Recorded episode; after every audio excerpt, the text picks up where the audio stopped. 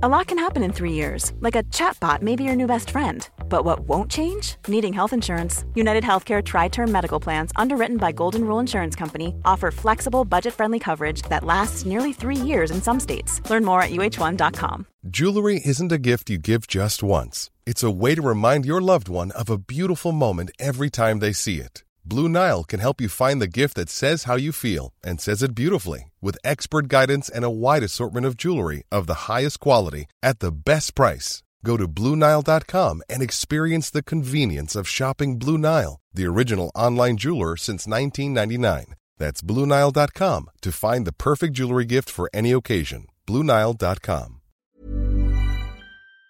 Support Wrestle Talk. Donate on Patreon.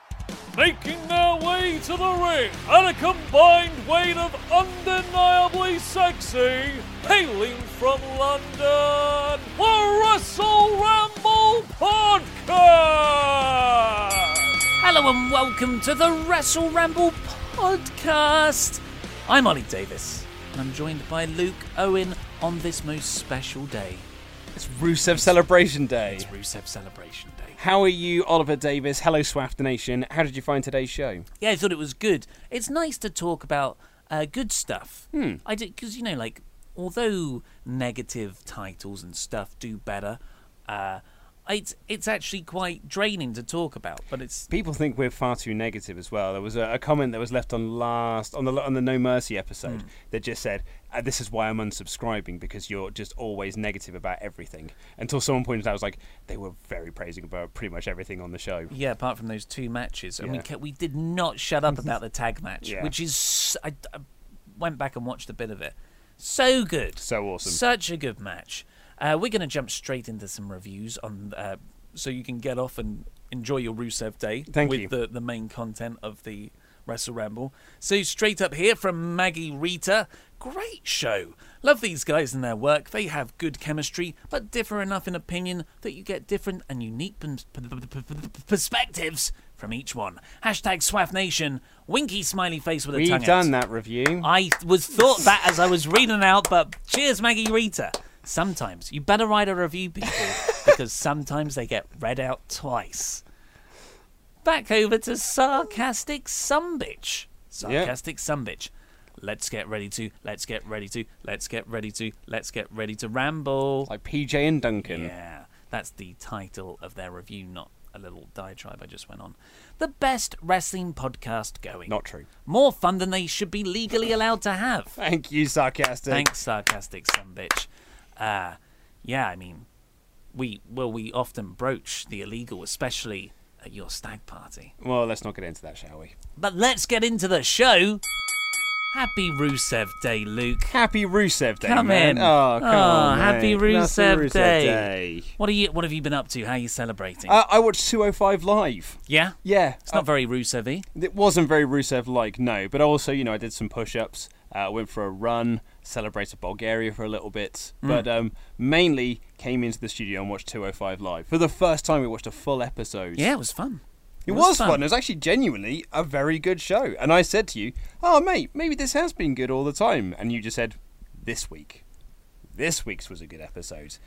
We'll see what happens next week. Hmm. But I will say that I mean, as the title of this episode suggests, that I'm uh, I'm fully behind Enzo as cruiserweight champion now. Who would have thought that on Sunday night after that Well, stinker of a match? absolutely. No Mercy. But then it didn't make any sense because like this whole thing, I'd have been fully behind this if the previous weeks hadn't just been.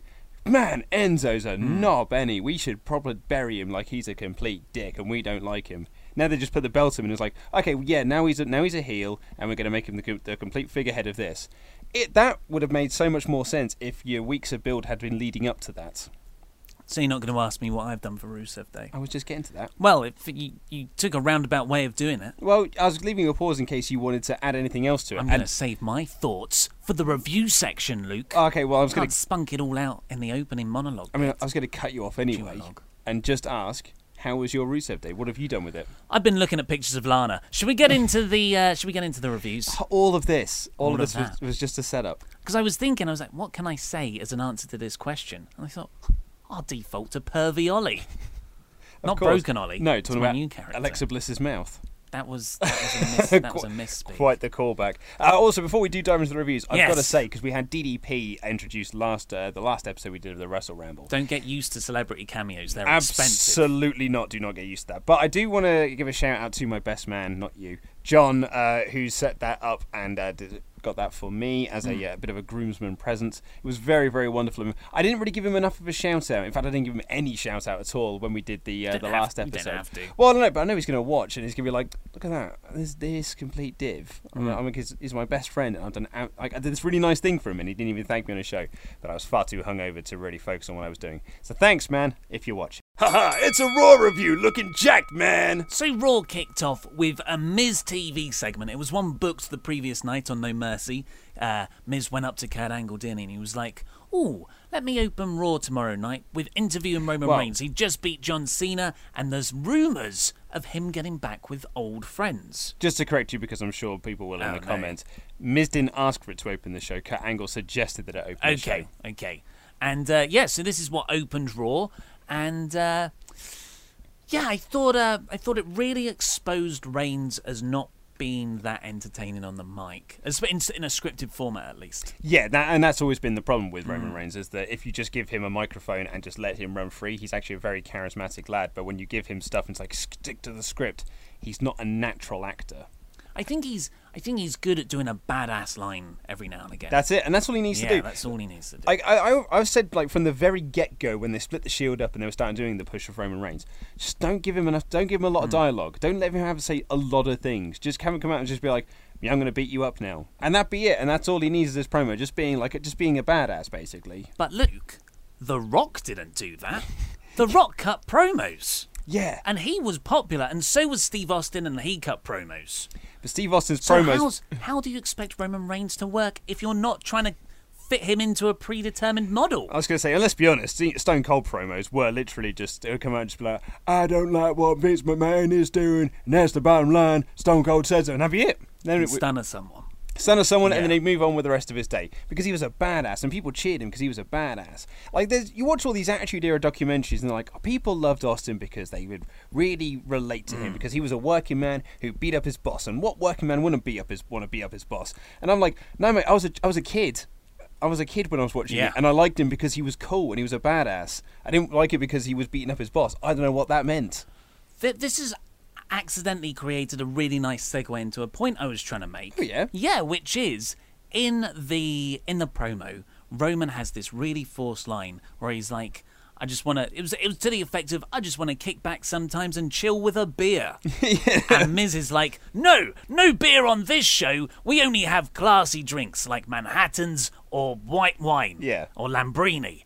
And and that they it was it was kind of like they were trying to say, "Hey, this will get this will help you out, Roman." Yeah. With the the people who boo you, that adolescent contingent. Because you know what they like? Yeah. Beer. They like chillaxing and having beer. Yeah, they're like Yeah. Netflixing and chilling with a beer. Yeah. 'Cause I Not think you- craft beer. don't say don't say that. You you're blue chip. You want to be no no not blue chip. Blue collar. Yeah, blue collar. Blue yeah. collar. You're blue collar. You just drink beer. And yeah, he uh he said it and it just came across as so awkward and transparent. But like, and again, it comes out of things because I've, I've written my notes here. The crowd popped for Roman on Mm. a, on a couple of occasions, and the times when they were popping for him, when he was just saying something like, uh, "Well, let's fight," and then Yeah. the crowd goes, "Oh yeah, I want to see him fight." But So- I, I- they, they they try and pigeonhole into this, being like, "Oh, you're the Rock was Samoan, Mm. and and you're Samoan, so." You should definitely cut long promos and say funny things. Yeah, say them the- like the other say the funny things like The Rock did. Say suffer and succotash. The Rock would have got that over. He's never recovered. no, He never really- recovered from suffering succotash. No, and he knows it. The the the Miz. So Roman had what was it? He had two weeks of promos with John Cena. Or was it three? I think it was three weeks of promo segments with John Cena. And then on the go home show before No Mercy, there was no Cena. And Reigns' best performance was when he had no one there to uh, outshine him. And I didn't really think about that at the time. I thought Roman cut a good promo without John there. I think I said that on last week's show. You did, you did, you did.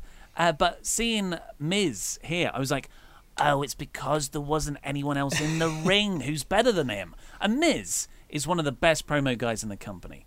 Can't wrestle, very well. King of soft style. But but he, you know, he is a terrific talker. Facials are fantastic.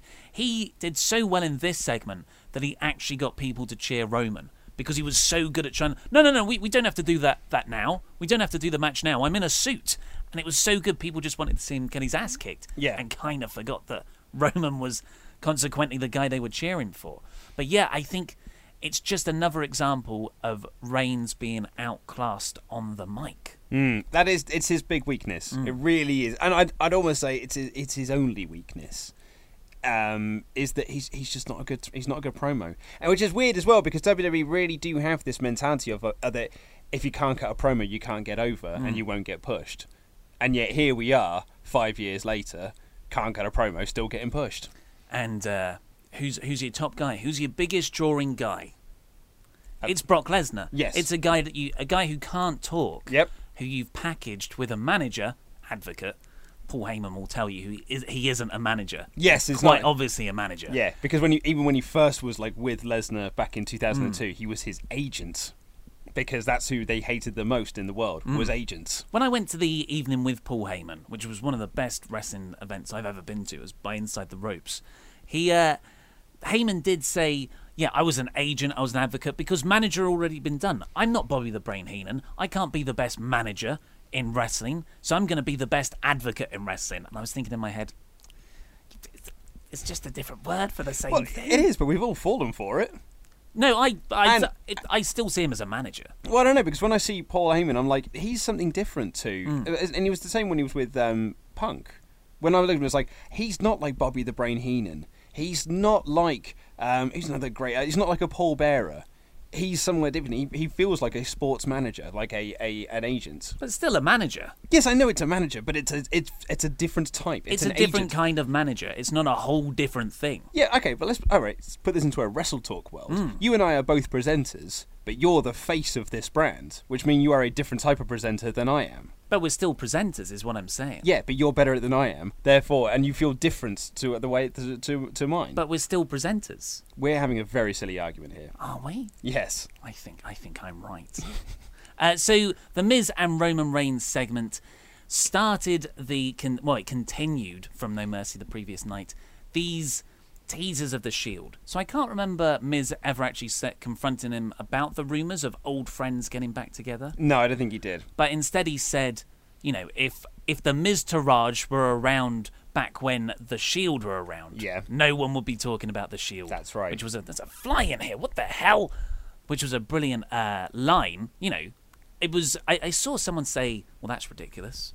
No, no, no. It was a line meant to make you say think that. that's the point. Yeah, it's meant to be Yeah. ridiculous. and uh, that was the that was the first tease Mm-hmm. of oh this is where we're going which was sort of broken earlier that day by ryan satin and pro wrestling sheet Was it? I thought Oh, it, was, it it, was- was, it was McKenna. okay so pro wrestling sheet Yeah. uh, one of them so yes Ryan Satin then reported it as an exclusive after McKenna had already done it. Hmm. i don't know why they do that i don't know why Why? Why Satin does that? well like because that's if his they gimmick. both if they both work for the same thing why would he break exclusives on twitter because that's his gimmick. It's a, it's it's from, it's a TMZ thing, isn't it? Hmm. TMZ became who they are because they had breaking news exclusives, this, that, and the other. So he's just taken what he learnt from TMZ, which is ambulance chasing, and uh, and putting it into uh, the sports world, into pro wrestling. But why wouldn't you tell one of your reporters, "Oh, don't don't put that on Twitter because it would be I more could- impactful if on, I- a, if on I the do website. it. or just have you know like an exclusive written by James McKenna. I don't know. I don't know. Ask them. Uh, yes. so this then turned into when uh, when Miz tried to get out of the match. Kurt Angle came out and said, "Well, you're going to fight each other later tonight." The main event in the second at the end of the second hour. Yep. Uh, but now, Miztourage, don't go anywhere because you've got a match against Matt Hardy and Jason Jordan because uh, Jeff Hardy's out injured.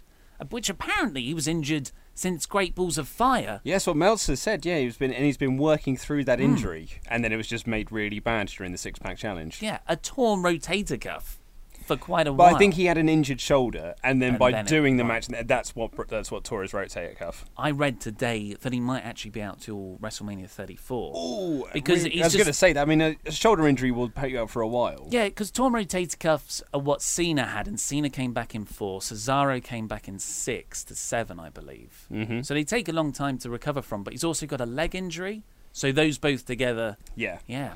And so I, I guess we were. I think we might have been talking about what's next for Jason Jordan because they're going to be moving Miz on to, to Roman. Perhaps they are going to just do Jordan and Hardy as this uh, sort of pseudo tag team. I hope not because I want to see Woken. I want to. I want at least him have a go. I know we're over it, but I just Well, want no, I mean. I just, I just don't think it's ever going to happen. Like, and- and to the point of uh, you know when they put up the the, the Woken video, and everyone was like, "Oh my god, they're going to do it!" And I was like, "This is true. It's the true Long Island story. It's, I can't even say that word." He he tweeted again uh, the other day saying, "It's with my brother Jet with brother Nero out injured. Get ready to become woken." I was like, "Well, I've been ready for a while." so this been a while now. this match was pretty good actually. It only went about five seven minutes. It was pretty good, but I mean, Booker T was my big takeaway Okay, from yeah, this yeah, match. yeah. Big. Okay, so we let- get into this now? Let's get into this now. This is pretty much what you and I just discussed yesterday when we came in talking about this show was Hmm. how bad Booker T was all night long. and we said it was bad on No Mercy. Yep. And we recently we uh, rewatched Money in the Bank 2011. Yeah, and he was bad where he was terrible there. Yeah. And I feel like all these things have happened in the same space of time. Like Booker T's just given up caring, or maybe, you know, because he was only meant to be there six weeks Yeah. while David Otunga was filming a movie. He's been there like maybe three months now. Maybe that's all he's got in him. Yeah, well, I, th- I don't know because clearly he's not paying attention to the Hmm. product or anything like that. Case in point, in this match, when Kurt Angle announced that you're going to be facing Matt Hardy and my son uh, Jason Jordan, Booker, Booker T's just got it in for Jason Jordan. I think that's his main thing. He's just like, I don't like it, I don't like it, and Michael Cole's like, why? He's like, they've never teamed before, and Michael Cole's like, yeah, no, they did. They've teamed together quite a few times. And then Booker T, realizing that he's made a mistake, was just like, oh, yeah, but that was in a three way. I think what he meant to say was that was in a six man. But he said, no, no, no, that was in a three way, dog. And it was like, no, it was on the SummerSlam pre show in a, in a tag match. To be fair, no one saw that match. Literally, no one saw it. People were still filtering into the arena. Uh, yeah, so j- let's just run through all the. It's, if only we had like a. I mean, no one's using the Booker Tea time thing, are they? No, I mean, We yeah. If, well, if, if only there was another show out there that had like counters for the amount of mistakes that Booker T made in a show, Hmm. like almost like almost like a clock, but it's more about it's, it's a different kind of time. I think someone used to. I hope they bring that back wherever they go because Yeah. that was very enjoyable. Wasn't I it like just? that. Yeah. But no, no. Uh, John O'clock will come back. No, no, No. but no, unfortunately not. Uh, so yeah, Booker, what else did Booker T do? He he started ragging on Finn Balor and Goldust. Yeah. Because Goldust, he don't know anything. this is my Booker T impression. He- Oh, you do the jingle for this, right? Yeah, yeah, that was your- that's me. and uh, you know, they don't get on together. Like they've been. He was Goldust was a tag team with R-Truth. Yeah, that way he said he goes. Goldust doesn't like never had friends. And he was like he was a like tag team with uh, R-Truth for what seemed like five years. Hmm. Yeah. And uh, what was the other thing? Oh yeah, the uh, the Akira Tozawa. Tozawa. Yeah, so Tozawa comes out with Titus Worldwide, and Booker T goes, "What's Titus ever done What- for Akira?" No, what he said was because Titus came over and said something, and Michael Cole was like, "I think he wants you to join Titus Worldwide, Booker." And Booker's like, "Why would I do that? Mm. What's what's Titus ever done for anyone? What's Titus done?" And it was like, "Well, he led Akira Tozawa to the cruiserweight championship. Yeah, literally just literally like a month ago. I mean, I know it was a pointless five day reign, but still, the point remains he did win him a title. maybe Booker T just forget forgot that entire week because all of these references are kind of in that SummerSlam go home to SummerSlam seven day period. Yeah, maybe that's what it is. Yeah, maybe just yeah. He just He, he only has enough like memory to like Hmm. to remember a couple of things. He's like Memento. Yeah, I, d- I don't know. Oh, actually, wasn't the Houston all that kicking off around that time? No, it was after. It was after it. Yeah. Well, maybe he's just got other things on his mind. What was it before? I can't remember now. There's so many storms, unfortunately. Yeah. The it was like Booker T thought he was a heel this week. So he was playing a heel character, Yeah. but nobody else was in on this. Yeah, and and Corey Graves is the Hmm. heel. So anything else to say about Jordan Hardy versus Uh, no, I. I, I thought it, I thought it was a fine little match. But I mean, but like my, I suppose my bigger thing would be that if you are setting up for a Shield reunion where you're taking on the Miz and the Miz tries, don't have them be beat. Yeah. Like you make them look like a credible threat because I think you made this point in your Raw review, which was excellent by the way, as, as always, where like it, this isn't against a reunited Wyatt family. This isn't against the Balor Club. This isn't against some sort of broken Hardy thing. Now this is against the Miz and a couple of jokes. Like that's that doesn't really feel like something you need to like bring back uh, uh, the Shield for, particularly when they do the big, excuse me, beatdown angle later on in the show. When you're like see, looking at Roman Reigns being beaten up by these two guys, and you're like, oh man, these two geeks were just beaten up by Matt Hardy and, J- and Jason Jordan. Why are you being beaten up by them, Roman Reigns? You just beat John Cena clean. Yeah, it's like after, after surviving four AAs, which everyone's really upset about. Yeah, he. So uh, Miztourage lost here, and then Roman, Re- then Miz lost later on, despite all of the Miztourage interfering at various points. Gotta keep Roman strong, in that match, and then you beat him down. I'm just like, boy, I, I, you know, without the steel chairs, I'm pretty sure Roman could beat all three of you in a one-on-three handicap. He, oh, abso- well, absolutely, Yeah. he could do. He's the big dog, and this is his yard. It's his yard, unless it's yeah, even an F5. Wow. Would would an F5 bring down the big dog? Well, I suppose we'll find out at WrestleMania, won't we? Uh, I thought, um, you know, even though they lost, I was enjoying Bo Dallas and Curtis Axel. I really like them. I like them as a team. It's just that if you're going to put them into this position where they're facing off against like the greatest faction in the history of the WWE, as Michael Cole will keep telling you, then have them win. Hmm. It really wouldn't have hurt um, Hardy and Jordan to have lost it, especially if it was like through uh, you know misinterference or something like that. It really wouldn't have hurt anything. And actually, then if you had one through misinterference, you could have be, built up the idea of the numbers game, Yeah. and that which would have led into Miz versus Roman Reigns later on, where he again succumbed to the numbers game. It's like they're doing the worst possible, not the worst possible, but it's a very lackluster, lazy feud to bring back the Shield, and then they're doing the the opponents wrong anyway. Yeah. there's multiple levels of badness here. Elias beat Apollo Crews next, which was a rematch from the previous night's pre-show, and uh, yeah, it was pretty much the same. Nothing really to talk about, other Nope. than that he attacked Titus. He kicked Titus in the leg, and O'Neill went for him. I, I have called this a very one-sided feud Hmm. because it's not even 50-50 booking. This is all 100% in Elias's direction. Well, that's how the, the ongoing feud between Elias and your hometown. that is also very one-sided. Yeah. Elias has not had a comeuppance yet. When you, whenever you make the insert your hometown here joke, it makes me think of The Simpsons. Denver Broncos. oh. I was thinking more. I think it was me. It was. It's the. Um, it's so good to be here in Sprongfeld. this is so much better than Shelbyville. Next up, we had probably the uh, the first good segment of Raw uh, this week, which was Kurt Hawkins coming out. And as soon as Kurt Hawkins came out, I was like, good, we're in for a bit of fun here. I like the losing streak gimmick. He's at 118 matches now that he hasn't won. And he's like, that's going to change now. And I genuinely didn't see it coming. You know, in I, retrospect, j- I didn't see it either. because it's like, you know, Braun just faced Brock.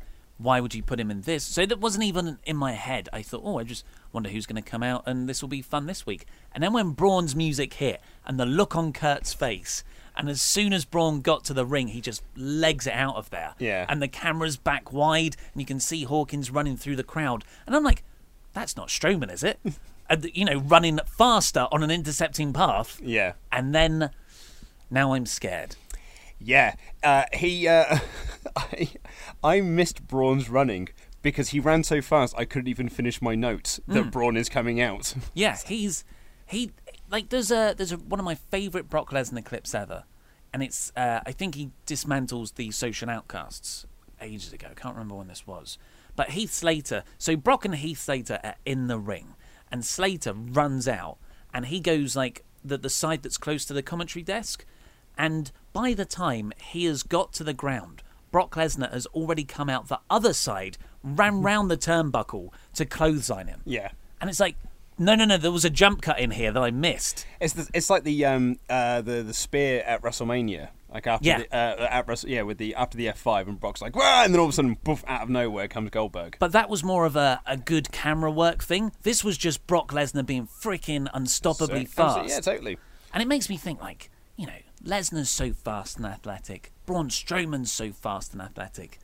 Why didn't they have a better match? They booked the wrong match. Hmm. They really like. It, I think that's down to the agents, really, and certainly down to Heyman if he's the one that's in charge of this whole shebang. Yeah. Like I, I, I know, which is disappointing, and that's why I thought it was the most. Dis- a lot of people criticised us for saying that because Oh, they said, they? well, people said that they felt the most disappointing main event of 2017 was Goldberg versus Kevin Owens, which. We all knew that was going to happen. well, that's me, which doesn't make it disappointing. That that just that that's that was inevitable. Yeah, it's like X Men 3 isn't the worst movie ever made, but it's personally the most disappointing. So the other uh, thing I wanted to note down from from Braun coming out and the and the pop that Braun got Hmm. ties in again to all those people saying like, "Oh, Braun was buried last night. No one will care now." People still care because it, like that loss did not destroy his aura. It de- Absolutely not. But it definitely hurt him. I don't think it did. Oh, come on. You can't say it, you know, because the whole 24 hours afterwards, we were talking about, you know, Braun suddenly doesn't look as good. It's taken one F5 to put him away. Yeah, I I, know know- they're telling a larger story, and it didn't bury him by any stretch of the imagination, but it definitely, you know, knocked him off course. Well, that's, you'd say that, but then if that was the case, he wouldn't have got the same reaction he got last night because that reaction he got was the re- same reaction he was getting whenever he was coming out to face Brock. So it hasn't hurt him at all. Then But don't you think uh, a match at the uni- for a universal title, the top in the company, against Brock Lesnar, your biggest star, you should that should end with the, the other person moreover?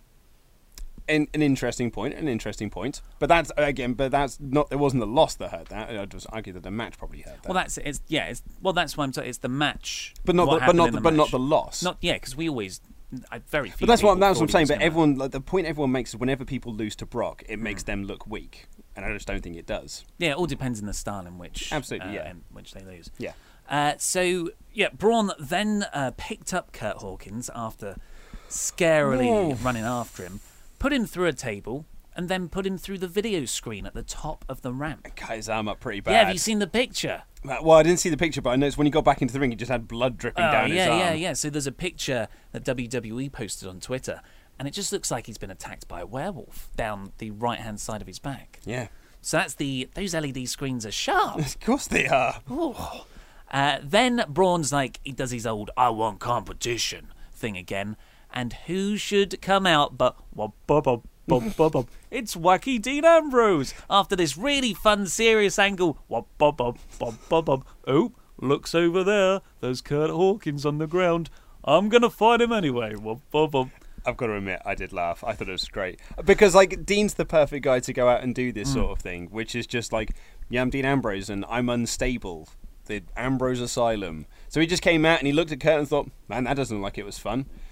Oh well, whatever. And I just think that Dean's got a very good, like, he's got great facial mm-hmm. reactions, and I think that he sold that very well. And it tied into the story later on when Seth came out. Like, if you're gonna do something that stupid, like, at least tell me first. Because then when Seth walks off, Dean goes, was pretty stupid though. And that was good. It's the one of the few times I've enjoyed Wacky Dean. Oh, okay. I yeah. Well, it's like Wacky Dean is good, right? As a as a like that's a good character. But is it the best use of Dean Ambrose? No, it isn't. Like unhinged Brian Pillman style Dean Ambrose is the best form of Dean Ambrose. I think that's what they think they're doing. Ah, yeah, yeah, they're not. Yeah, it's not working. and uh, you, you're right. It did, it did all tie into the story later, but it, it's like how Sami Zayn, when he's doing his annoying geek Woody Allen thing, he's doing that character very well. But it is no way the best use of his character or the best interpretation of what he should be doing. So glad they've dropped that. Yeah, oh yeah, that is better. Um, so Dean Ambrose then comes out, and they have a pretty good. Like I, I, I quite enjoyed this match. Yeah, good big man, this. small man match. Yeah. What I really liked about it is that Ambrose was very heavily selling his shoulder. It was taped up. So when, although he was beaten clean by Braun, but he did go, you know, about ten minutes with him. I, I came away thinking, yeah, but Dean was hurting all the way through. So, you know, that's a, I don't know why they don't do that more to protect the people they're beating. Rather than 50 50 booking, just leave an element of doubt of, Mm-hmm. yeah, yeah. oh, but if that person was fully on their It's A like game. It's like the, the tie thing when you hit the tiebreaker and Exact- um, exactly that, yeah. AJ kicked out. Yeah, yeah. Uh, the so what else happened in this match? Oh yeah, that was it. I I thought that a lot of people would be angry, like, oh, Dean Ambrose has been sacrificed, but you know, losing clean in that manner. But I thought the shoulder injury helped that in in part, but also. Braun's your bigger star. Yeah. Braun's got more uh, fire behind him and more momentum, and he, you know, he needed a loss. Uh, sorry, he needed a win. He needed the win after that uh, Brock Lesnar match. And Dean, you know, sometimes you just got to take a pin. And he needed a credible opponent to beat. If if it was Apollo Crews who came out, it wouldn't have meant anything. No, it wouldn't have been as impactful if, if he's like, I want some competition, and then Apollo Crews came out. You'd be like, all right, cool. Well, we know where this is going then.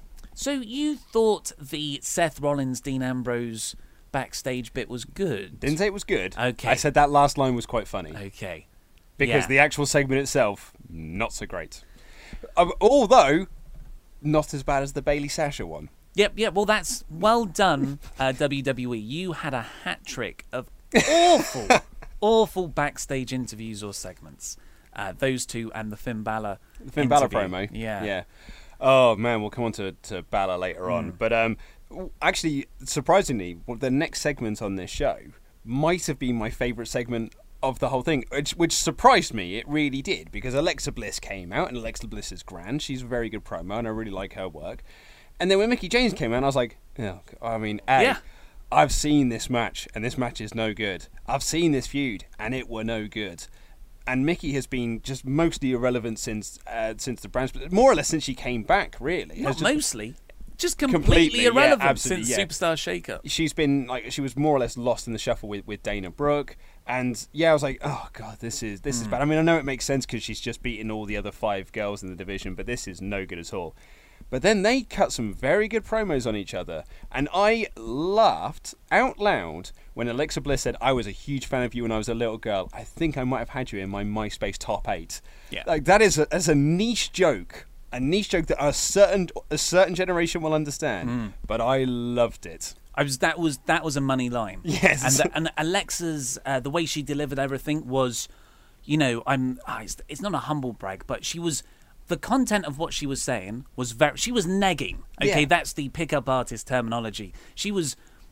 It seemed like she was being nice to her, but actually she was completely ripping her to shreds. Yeah. and it was that perfect bitchy level uh, thing that suits Alexa's character so much. And Mickie James came back with just as much like, well, I'm a veteran badass. She- She came across like a badass. Absolutely. Mickie James. And after all that time, all those months of doing nothing, I suddenly see Mickie as a title contender. And it was I want to see this match. And you know, it was it was weird because when they they had this little segment when Mickie came out, I was like, okay, so we're going to see Alexa versus Mickie later on tonight. Not really looking forward to that. But then after this promo, and I was like, oh, actually, it feels like they're building up towards a, a championship match instead, maybe at the, the next pay per view.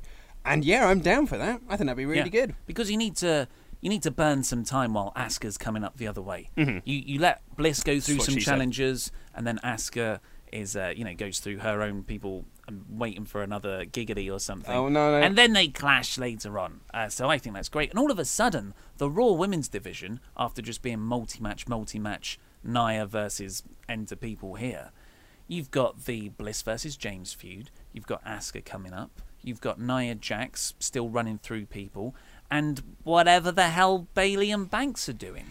Yes, which I suppose we'll come on to later. But uh, especially after the, the, the big promo that they did at No Mercy and the build up to No Mercy, it still surprises me that they're just. Are they, have they done Nia Jax versus Alexa Bliss? Because I know they did on last week's Raw, but then No Mercy suggested that they haven't done it on last week's Raw, and that feud is still continuing. And then that was sort of built up throughout the match. And then come this show, it was like, yeah, Nia's in a tag team match with Emma, and Mickie James is now the contender. So are they are they just holding off on it? I don't know. Yeah. I, I mean, as you were talking just then, I thought, well, maybe they're saving. You know, Nia has been whatever they've done to that program. It's not hot anymore. Maybe they're going to build it up to another one of the big four, maybe at Rumble. And I thought, oh wait, there's going to be a there's talks of a women's Rumble at the Royal Rumble. Which I hope there is. Yeah, yeah, that'd be super cool. And I thought, actually, what if Nia beat Alexa, and your big program you do is Asuka going up against Nia? I could go for that. And yeah. I, I never thought about that before. Yeah. I would I would much rather see that as two unstoppable objects. Oh, totally, yes, because then you've got the undefeated Asuka Yeah. going up against, and then what you've got to do is just have Nia just running through people in the lead up to Hmm. WrestleMania. like a, as a Royal Rumble thing, and she eliminates practically everyone. Yeah. Number fifteen. I've just got 15's in my head. That's how many women they're going to do for it. 50, I'd have done 20. Is there enough? You could easily do 20 with some of the girls in NXT. Oh, yeah, yeah, you And you've got surprise returns. Mae Young Classic people. Speaking, oh, you don't watch until a Friday, but have you watched the uh, Honor uh, Battle Royal yet? Oh, is that on the TV? Yeah. No. It's really great. Ah, yeah, I heard a WCW guy comes back. I don't know who it is though. So Oh, don't I, tell me. I popped so big. So it's a rubbish person. I'm not going to say anything, but I, I, I popped massively for it. That was a WWF one. Oh yeah, yeah, yeah. My bad. Um, so yes, this uh, this was a very good segment, and it went into Seth Rollins beating Sheamus. As I've written in my notes here, effing Groundhog Day. This. Yeah. I've seen this match, and I know they had the best match on the show at No Mm. Mercy, but I don't need to see them doing singles matches again. As particularly when it feels like that feud is done now. Yeah, yeah. I just it's the the funny. Bryan Alvarez pointed this out on Wrestling Observer Radio. The Dean and Seth backstage segment. Uh, Dean goes, "You know, you're too predictable. You're the architect," and Seth goes, "I'm not predictable." And then he goes out and has a match with Sheamus, and Alvarez goes, "That's the most predictable thing you could have done." I, I, I enjoyed Cesaro at ringside just because the guy's a freaking boss. Standing there, can't open his mouth. He's awesome. Oh, Mate, but I don't. I can't talk about his teeth anymore. It makes me feel No. super queasy. It makes me feel very it's ill. making my yeah. Uh, next up, we had what really was the show's main event. It was uh, end of second hour, going into the third, and Roman Reigns beat the Miz. We've already kind of talked about. It was a decent match. Decent It was a match, yeah. match. I really, I Um, really enjoyed the match. Why not give the Miz the win if you if you're also going to have some Miztourage interference? He's got to keep Roman strong. Yeah, uh, but sh- you know he needs to look a bit weak And- to get the Shield back But I, together. I, I wonder if because Roman's facing him for the IC title next week and he's not going to win it, they can't have Miz beat him t- uh, two weeks in a row. Yeah, yeah, that's that's a good point. Yeah, so that was the fallout of this that Reigns is going to face Miz for the IC title, Mm-hmm. which uh, lends horrible credence to this reported plan that Miz is uh, sorry that Roman is going to win the IC title before WrestleMania to make him a Grand Slam. Yeah, which Dean already is, but they don't Mm. want to mention that because it's, it's more important for Roman to do It it. was mentioned once. Yeah, it was mentioned on a. WWE.com top eight article. That's all they've ever said. Uh, but I, I enjoyed this, and actually, do you know what? I really enjoyed the uh, the the post match beatdown. It was it was long. It was long, but that's why I enjoyed it. I, you see, it, was it was good, and I enjoyed the Shield fist bump at the end. I mean, the main uh, Although I think, unfortunately, I think um, Bo Dallas used the wrong hands, like a dweeb. oh, did he? Yeah. Uh, that unfortunately I can't really get into any of this because I just don't buy the Miztourages. You, Well, the, yeah, that is an issue. it's like because you only get to do a Shield reunion, the first Shield reunion once, so why do it with the Miztourage? But dude, we've been talking about this. Like, you know, you only get you get your women's money in the bank. You only get one shot to do that once, and they had James Ellsworth winning. You only one chance to do uh, John Cena versus Nakamura, one for the first time, and you did that on SmackDown. You only got one time to do Nakamura and Randy Orton. You did that on SmackDown as well. But it's you know they they they're not worried about these sort of first times anymore. They're just their moments. It's just so short-sighted. It's like, uh, I mean, the last time I can remember them doing it correctly was when Evolution came back to put over the Shield, but then they undid a lot of that by Seth Rollins turning on them uh, three weeks after or whatever it, It was the, it was the night after Yeah. their their second win. which Batista was very unhappy about. Well, because Batista had quit earlier in the show. Mm. Yeah, I think it was the same show anyway.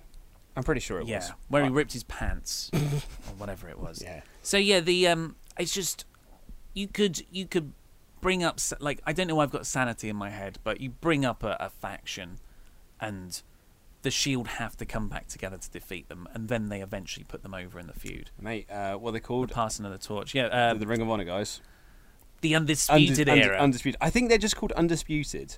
it's still a bad. All I know is I know it's bad. Someone put up, I think it was on a WhatCulture video, said they should be called Dishonored. Dishonored's such wicked. a much Yeah, better yeah, name. yeah. Yeah, but uh, yeah, when because they released the T-shirt, which was Undisputed Era. I think everyone just assumed that's what they were called. But I think no, no, no. It's just they are the Undisputed Era. Mm. Their team is called Undisputed, and this is their era. Yeah, well, um, I because I looked on their product page, and usually you have the name, like the New Day or whatever, and it was they were down as the Undisputed Era. They've only ever called them Undisputed on TV. Yeah, maybe they could change it. Hopefully, I mean, hopefully they change it. Yeah. Both things are awful, but one is less awful. Yeah.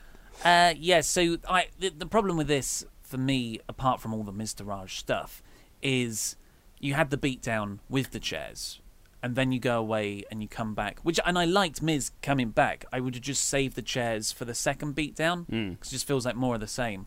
And it was just it went on so long where was Seth and Dean? That's what I found myself asking. Well, there is always that, but that's that happens a lot with um, with babyface beatdowns. Is that there are no other babyfaces that come out to make the save. Everyone's only ever interested in in their own storylines, which never really makes any sense. Because like it's not just Seth and Dean. There's loads of baby faces back there that should be like standing up for other baby faces against bullies. Yeah. that could run out. Where's Kalisto? He could have run out and given a hand Why Kalisto? because he's a babyface. Because he, he's yeah, he just he'll run out and get clobbered. But wouldn't that have been great though? If Yeah. like a, if a, a, a, lo- a ragtag group of babyfaces came out, like you know, uh, Mm. Kalisto, Apollo Crews, and you know maybe some of the cruiserweights or something, come out to try and help this dude out, and they're just fighting them off with chairs, and it just make them look even more imposing. And the week after, Roman Reigns encounters Seth and Dean in the hallway, and he's like, Where were you? "Where were you last week?" And then you can kind of do the same pre SummerSlam story of them net friction and then coming together. Mm-hmm. You know, I, I mean, I would have given them a trios championship. Next up, we had king, Finn, of, the king of wrestling, whatever it is. Finn Balor, which they seem to kind of be doing on 205 Live. Uh, Finn Balor beat Goldust next up. This was part of, you know, it was a throwaway match, but at least they tried to make something of it, which was Goldust confronted Balor backstage. He took him out. Uh, there was that awful Finn Balor interview earlier on where he said, Now I'm done with Bray. I'm going for the Universal Championship yeah. which is expected to be the next Brock feud, so maybe Survivor Series or Backlash. And yeah, that it's not it's not done. Bray still Bray did the, the Bray did oh, the music. do you know Oh, what? Bray When did the music. I could not believe my eyes and ears when after the match, a- and I was hmm. like, "You've got to be kidding me! You can't. This match, this feud is done. Hmm. They had their three matches." Finn won it conclusively. What's Bray got left to With fight face over? paint, and without face paint. So that storyline's done. What has Bray got left to fight over? I mean, Wyatt Family Balor Club heading into Survivor Series. If that's what this comes back with, then grand. They've been talking about they're, they're repackaging Luke Harper. Don't bother. Just like if you're gonna break, Mm. just turn him, turn him over to Raw. If that's what they're gonna do, then fine. But at the same time, you cut. You've already finished this storyline. it's difficult because you know every week leading up to No Mercy and No Mercy itself, we're like, this Enzo stuff isn't working. This Enzo stuff is burying the division. But hey, that's what sometimes happens when you take individual parts of a whole. And now I'm looking at the whole, I'm thinking. This Enzo turn was good. So maybe, hopefully, in two months' time, we'll be going, wow, what a feud Wow, this this, overall. this, this Balor Wyatt feud really did turn itself Yeah. around, didn't it? the the opposite of the Randy Orton Bray Wyatt feud, where it started off really good and then got so so bad. And they got maggots on a mat. Yeah, uh, yeah. This was um. So I read a Cageside Seats review of Raw, and they very optimistically said, I think they just completely misinterpreted the segment, or maybe they're onto something. They went, "Wow, this ended up being a really good story. I like the way Bray's show of respect to people who have defeated him is by playing specifically. He's got the whole world in his hand." Whole, the whole world in his Oh, hands. that's what it did. Yeah, it wasn't a blab. It was the whole world in his hand. Yeah, so The, the idea would be I respect you, Finn. You can move on now. Here is my show of respect to you for beating me. You've got the whole world. And I that but that isn't I, that kind of sounds what you just said is pretty cool. Yeah. It's it's I, it's happening again next I mean, week. if I was to try and pick up um, that microphone jack over there, I would be reaching, Mm. and I feel they are too. Yes. Uh, next up, we had another terrible backstage segment, which was Bayley and Sasha Banks delivering some of the, well, I don't want to say worst dialogue of uh, recent times because there's been so much of it. But this week, certainly the show. I would say this was the worst backstage segment of the week. Yes. Worst backstage segment of the week. Uh, but I mean, without a shadow of a doubt, it was uh, Mm. uh, the certainly the worst of the week, and it led to a tag match in which my note I've written here is whatever. I've, I- I've got literally nothing to say about it. Yeah, when I wrote, uh, when I do the live notes, and I eventually turn that into the Raw in about four minutes review script, it just said Emma Emma pinned. what else happened? Nia was protected, I guess, but yeah. Yeah. this this backstage segment was atrocious. But like th- this here, uh, this and the Balor Goldie match. In fact, actually, this whole third hour. This is now it's, it's a consistent theme that they're running with now, which is that they book Raw to be a two-hour show, and and but like book those two hours, and then the third hour is just here's just some stuff. We're not. We're not it's not stuff that we're caring about. It's not stuff we're really that invested in. Here's just some stuff, and then. But really, you only need to tune in for the first two hours of the show because if you didn't, if you didn't tune in for the the, uh, the third hour, you didn't really miss a whole lot. With the, like- except, with the exception of the Enzo stuff, but that's only if you're really invested in the cruiserweights, which we've been taught we're not meant to be. Yeah, it's like there's a Raw post show now. Yes, and it- and it's the uh, third the hour. Third hour. Yeah. The I, I mean, and, and there was a 16% drop. I don't know if you saw that for the third hour. Ouch. Uh, uh, abs- you know, like half a million people tuned out Well, of course, because they du- during to after Miz Roman. Because exactly, because you've seen the main event, which was Roman versus Miz. Like that, that's what the show is being built around. So once that's done, then then you're off. So let me, you know, for all the people who say, "Oh, I want more WWE television," Raw as three hours is great. When there is actually statistical evidence why it's not, because you know the, the audiences are down very much over the five or six years it's been running. Let me run you through th- this two-hour version of Raw. Miz TV with Roman Reigns setting it up. The uh, opening tag match, then Kurt Hawkins and Braun into Braun and Dean, then the Bliss and James promo, then Roman Reigns defeat in The Miz, and you move that cruiserweight title celebration somewhere in the middle of the show. A That solid, is a packed show with above average to very good segments. solid two-hour show. Yeah, but you filtered it down. You've uh, not filtered it down. You've you've uh, expanded it. You've Expanded it, Yeah, yeah. absolutely. Yeah, needlessly. So yes, um, uh, but let's get on to that final bit because the end bit of Raw was actually very, very good in my opinion. With Enzo Amore coming out and doing, you know, what they actually pulled off here was a very complicated and sophisticated double turn through performances and, and words rather than a match. Yeah. It was, it was uh, I, I, I've, I've spellbinding. Exactly. I, I put it out on Twitter, but I've completely turned a corner on this. And you know, I was so down on this last week, as we mentioned at the at the top of the show, but. I've completely turned a corner because it's now created a very interesting character in Enzo, which is just that I'm I'm an undeserving champion, which I hate because they're doing the same thing with Jinder on SmackDown. But here, it actually really works with Enzo because he's such a good promo hmm. that it really, really works. And then you've got Enzo out there going like, "I'm making 205 relevant. The people are sticking around.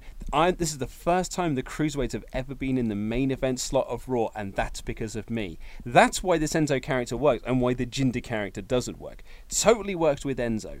And then when you have like the cruiserweights come out and just stand there, although TJP looked like he didn't want to be there for for the majority of it, but then when Neville came out, didn't wet his hair, so it looked really straggly. Just Just looked like he looked- hadn't slept for a couple of days. They days. said that on 205 Live. It looks like he hasn't slept since he lost day. on Sunday. But he came out, and I love this unhinged Neville. Unhinged Neville is awesome because he's a great promo, and he cuts this awesome promo on Enzo, and he cuts a great promo on 205 Hmm. Live where he's just like, Enzo won't give me a title shot, but I don't care. And then as soon as the match started, the first thing he did was go out the ring to try and beat up Enzo because that's all he's that's all he wants to do now A badass baby face. because Enzo kicked him in the nads, and he's not happy about that. He made he made a fool out of him, and Neville is not a man to be made a fool out of. So back in the day, you used to have uh, babyface territories and heel territories, and that was essentially the the babyface territories. You'd have a big babyface champion on top that heels would come and challenge, like Bruno Sammartino for the WWF in uh, New York for forever. You know, he didn't lose the belt for ages. But then you'd have heel territories where you just have a dominant heel forever, and the baby faces would always come up short.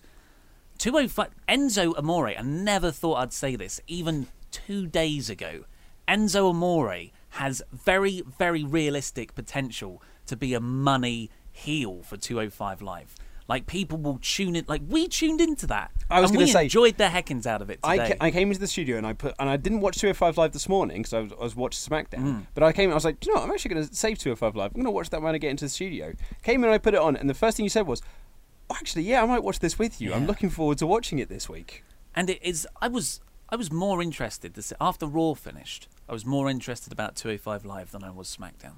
Yeah, no, absolutely, Yeah. yeah. And then 205 Live delivered some very, very good stuff. I really enjoyed the. Uh, what the- a match! the Tozawa and Tony Nese. Nese. Yeah. That was a great match. Absolutely brilliant. And then the main event was really, really great as well. Enzo's promos were good. Awesome stuff. And like, and I'm looking at the uh, next week. You've got uh, Jack Gallagher versus Cedric, and I'm like, yeah, I'm down Mm. for that. I can go for more of that. It's weird because on paper, like if you were if you were to lay uh, lay this out for me, Enzo Amore is going to turn heel, which you know does kill his merchandise. It's it makes him problematic because he's so charismatic, and you want to cheer along with him. And he's going to go out as the cruiserweight champion, a guy who can't wrestle, and it's been brought up many times that he can't wrestle, and he's undeserving. And he is going to point out all the things legitimately wrong with the cruiserweight show and division. You know, these this guy looks fat. This guy has, Has no, no charisma, yeah. That there's no stars on this show, and I'd be like, what are you doing? This doesn't like don't do that. But and I've got to put it down to both Enzo and Neville here. They're making it work. They completely make it work. But it'd be. I, I, come back to it again.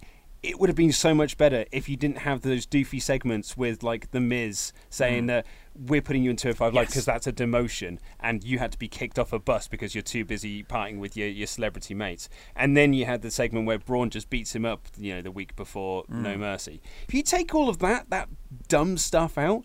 It's been a fairly decent build, but that dumb stuff just clouds over everything. It's mm. like so all the build to No Mercy was complete guff and just didn't work. But now, now that that guff's that now the fart smoke has cleared, and you've and now like the skies are blue again, like Enzo Amore's eyes, we're grand. Away we go. It's like WWE actually told a really good heel turn for Yeah. Enzo. A slow building heel turn where he was cheating, but he was being friendly with everyone. And that was the story, but they, they couldn't resist it. They had to keep Bur- they had to bury, him, because yeah. no one likes him backstage. They had to like they they oh, they they sacrificed Hmm. their story so they could bury him on TV.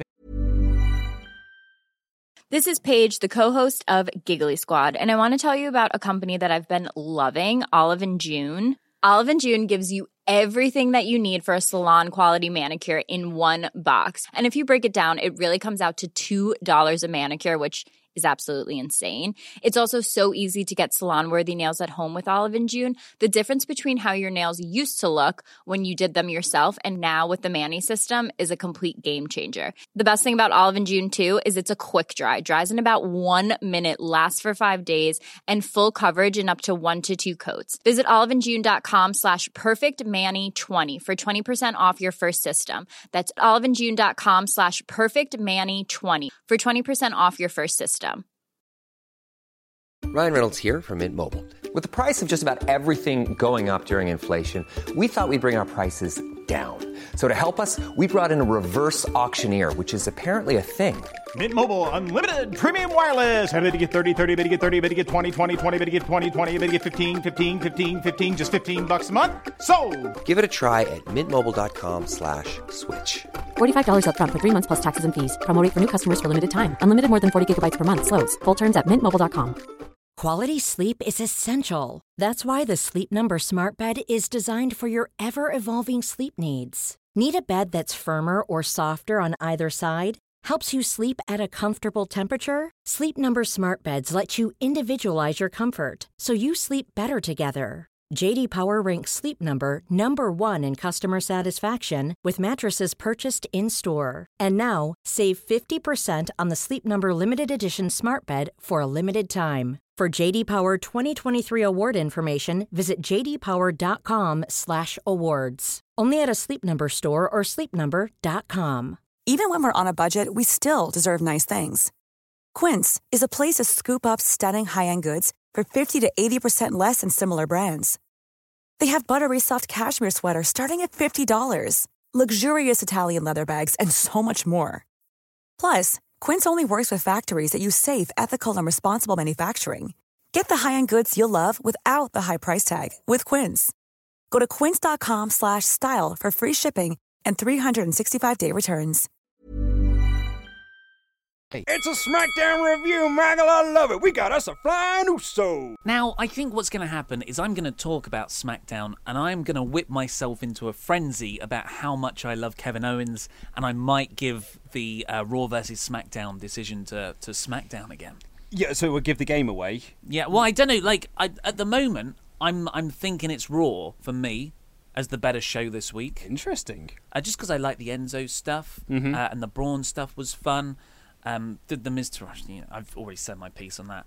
But SmackDown, I am such a big fan of what they're doing with Owens. Yeah. It, it could win it. So I haven't given anything away. You'll have to tune in to find out. Well, as, as I've written here, is that I, I loved this promo. I thought this promo was better than last week's one. Um, you know, I, I, had my issues. Uh, not so much I had my issues, yeah, but I, th- I thought his in ring promo was so much better. And I think it's because he can feed off the live Hmm. crowd rather than just being in front of a camera. I thought it worked so much better for his character, especially then because you had the Sami Zayn come out. I thought this was a great segment. I really did. Yeah, I, I thought it was a great segment too. I thought last last week's Owens promo was was so much better. Um, did you go back and rewatch it? Because you said, oh, maybe I Need to go back and rewatch it. Yeah, Yeah. I never did. So uh, what happened is Owens came out and he started ragging on Shane, and then Sami Zayn came out of all people and effectively said, "Look, we were best friends for however long, and I know when you snap. I can see you snapping, and I'm just I'm just saying, even though I hate you, because Sami Zayn's such a nice guy, don't snap, don't go too far." Yeah, and then Kevin Owens comes back with these amazing retorts of just hmm. like, "You're just jealous." Yeah. Because you were here two years before I was, and I'm U- I've been US champion, I've been IC champion, I've been Universal champion, and what have you done? Yeah, well, that's and Sami Zayn had the best line retort to that, which was, "Yeah, you've got all those things, but you've taken shortcuts. You've taken the easy way out. You've used Triple H. I, you might have all those things, but you can't look at yourself in the mirror." Yeah. and I was just like, and that's when, because I was watching this play out, and I, I, I said this in my review. I don't think I've told you. I felt like this was almost Kevin Owens arguing with his conscience Mm, yes. and that Yeah. Sami Zayn is like you could you could have just put like Sami Zayn could be dressed in like an angel suit or something as I've come down to tell you what you should be doing. Yeah. And you know that there doesn't have to be a wrestling crowd there. It's just Kevin Owens doing this monologue with himself. Uh, I thought it was fascinating. I thought it was a great three-dimensional look of Owens's character, and to me, this just screams Jimmy Jacobs. Maybe I'm barking up the wrong tree, Mm. but you know, Jimmy Jacobs is is a dark guy creatively, and this, you know, I, I'm getting a very Jacobs feel to this. And can I tell you how oh, I also feel how great this segment was? Hmm. When this segment ended, Daniel Bryan came out and he said the main event of tonight's show is going to be Sami Zayn versus Kevin Owens. And my first reaction was like, man. I mean, I'm, I'm, I think I'm almost done. I'm bored to tears with seeing this match now in WWE at the very least. And I've written in my notes here, WWE have managed to kill this feud because they, they didn't care enough when they did like the last time Hmm. ever. They could have just put them onto different brands and you'd have been fine. They put them on the same brand and then they just kept facing each other in more matches. So that last match meant nothing really, Yeah. and the resulting matches meant nothing. So when they announced it, I was like, oh, mate, I'm, I'm bored of seeing this match.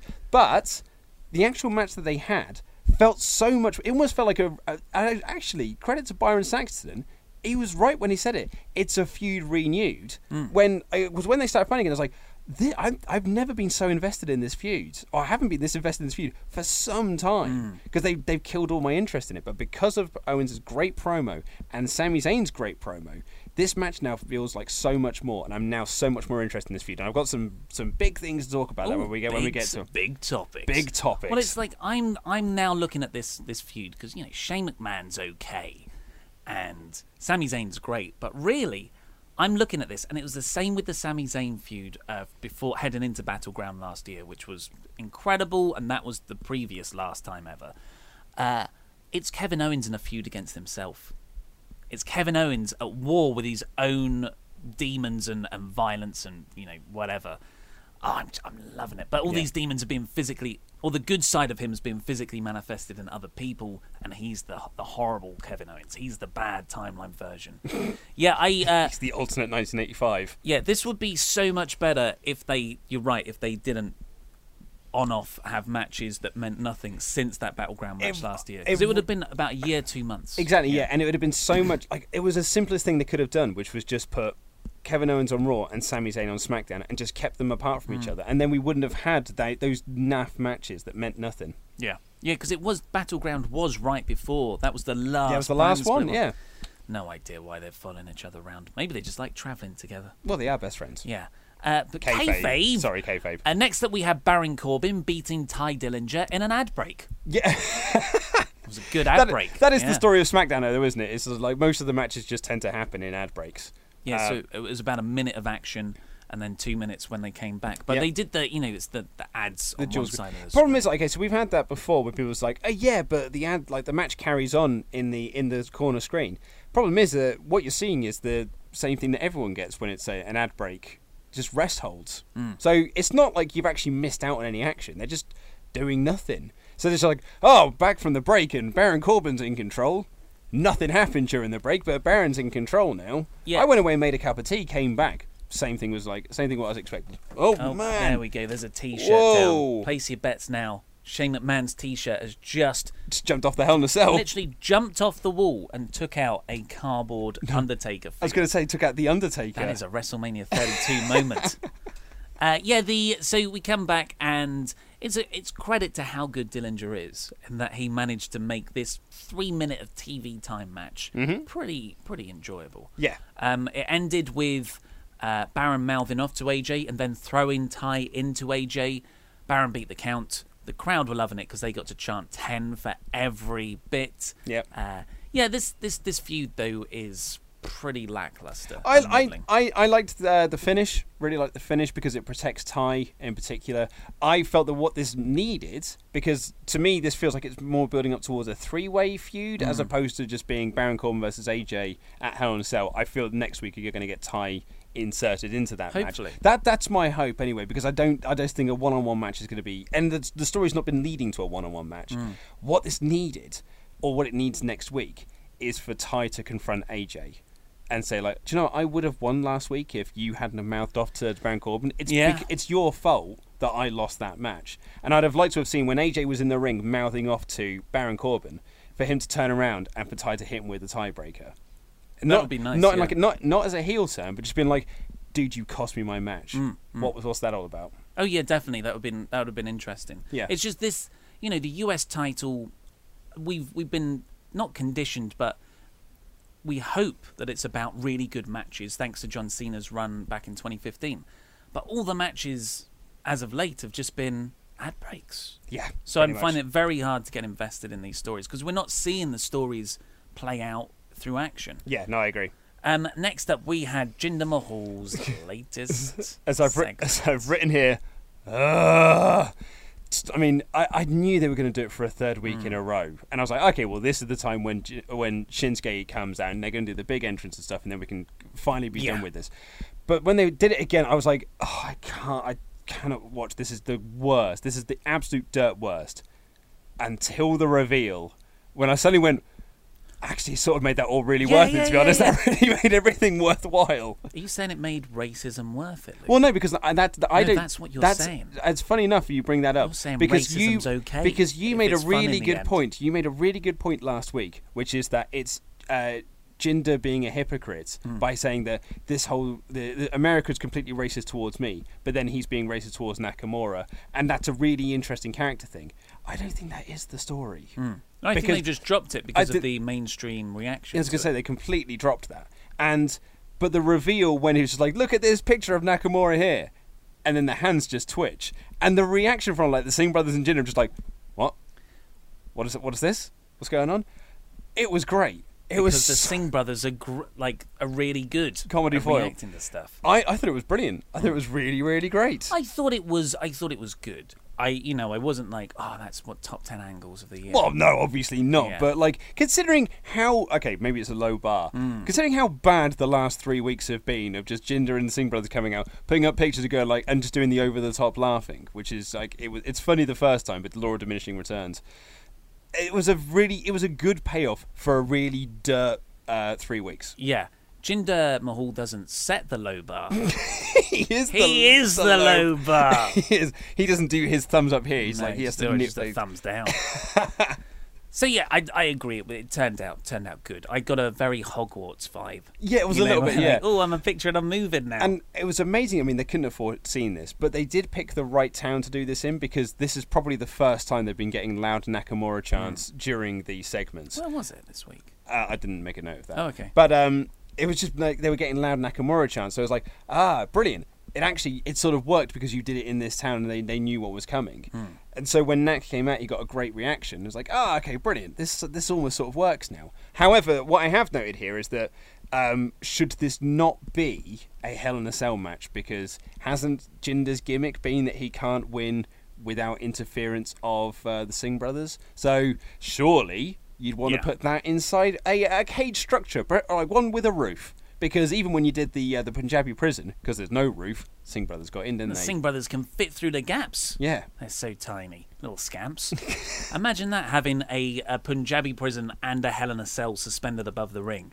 I was Wouldn't gonna- work logistically. I was going to say now you're starting to talk about things like Hell in a Kennel, where you do a cage match and a Hell in a Cell, Or just uh, WCW it up. Cages upon Cages. cages, alongside cages. double cages with two rings. Um, this uh, the, the next up we had Usos taking on the Hype Bros, who had a short match, nothing really to Was it. this all an ad break? Uh, I can't remember if this was no the Carmella Charlotte one was. an Ah, ad that was all an ad break, yeah. Uh, this one was just three was just, minutes. short- just short. Just short, yeah. Uh, but last week there was a quite intriguing backstage segment where Mojo and Zack are looking pretty emo and angry, and I was like, I like you both looking angry actually. You know, considering how over the top you usually are with being happy, and they They're said not, they're not happy. They're hyped. they oh yeah, they were hyped. Sorry, and uh, Mahal, um, who's the other Mojo? Mojo said Who's the other one? the other one, the one who's not the the internet guy, said that they they're going to tease something drastic. We need to do something drastic. So I was looking forward to this. I thought they were going to come out and kind of like badass it, heel it up, but they uh, Got a jobber entrance. you got a jobber entrance, and then Mojo collided with Ryder and then took the pin, which suggests to me that Ryder's going to turn on Rawley for, which seemed to be the way they were originally going, rather than them both turning heel as a tag team. And I'm thinking, you haven't got that many tag teams SmackDown, and how many times have we seen friends break up this year? Yeah, it's a I bit know, yeah. passe.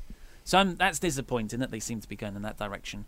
But the uh, how good were the New Day at ringside for this? So awesome! I love the fact that they had the microphone in the uh, the popcorn box. Yeah. so good because then when they handed it to Xavier Woods, he was just picking bits of popcorn off it. I thought it was wonderful. That was great. And then they they made the bombshell announcement of challenging them to a Hell in a Cell match, a tag team Hell in a Cell match, Hmm. and I was like. Oh, that's that's really exciting because I'll be honest. This the the New Day versus the Usos has been one of my favourite feuds of the year because Yeah.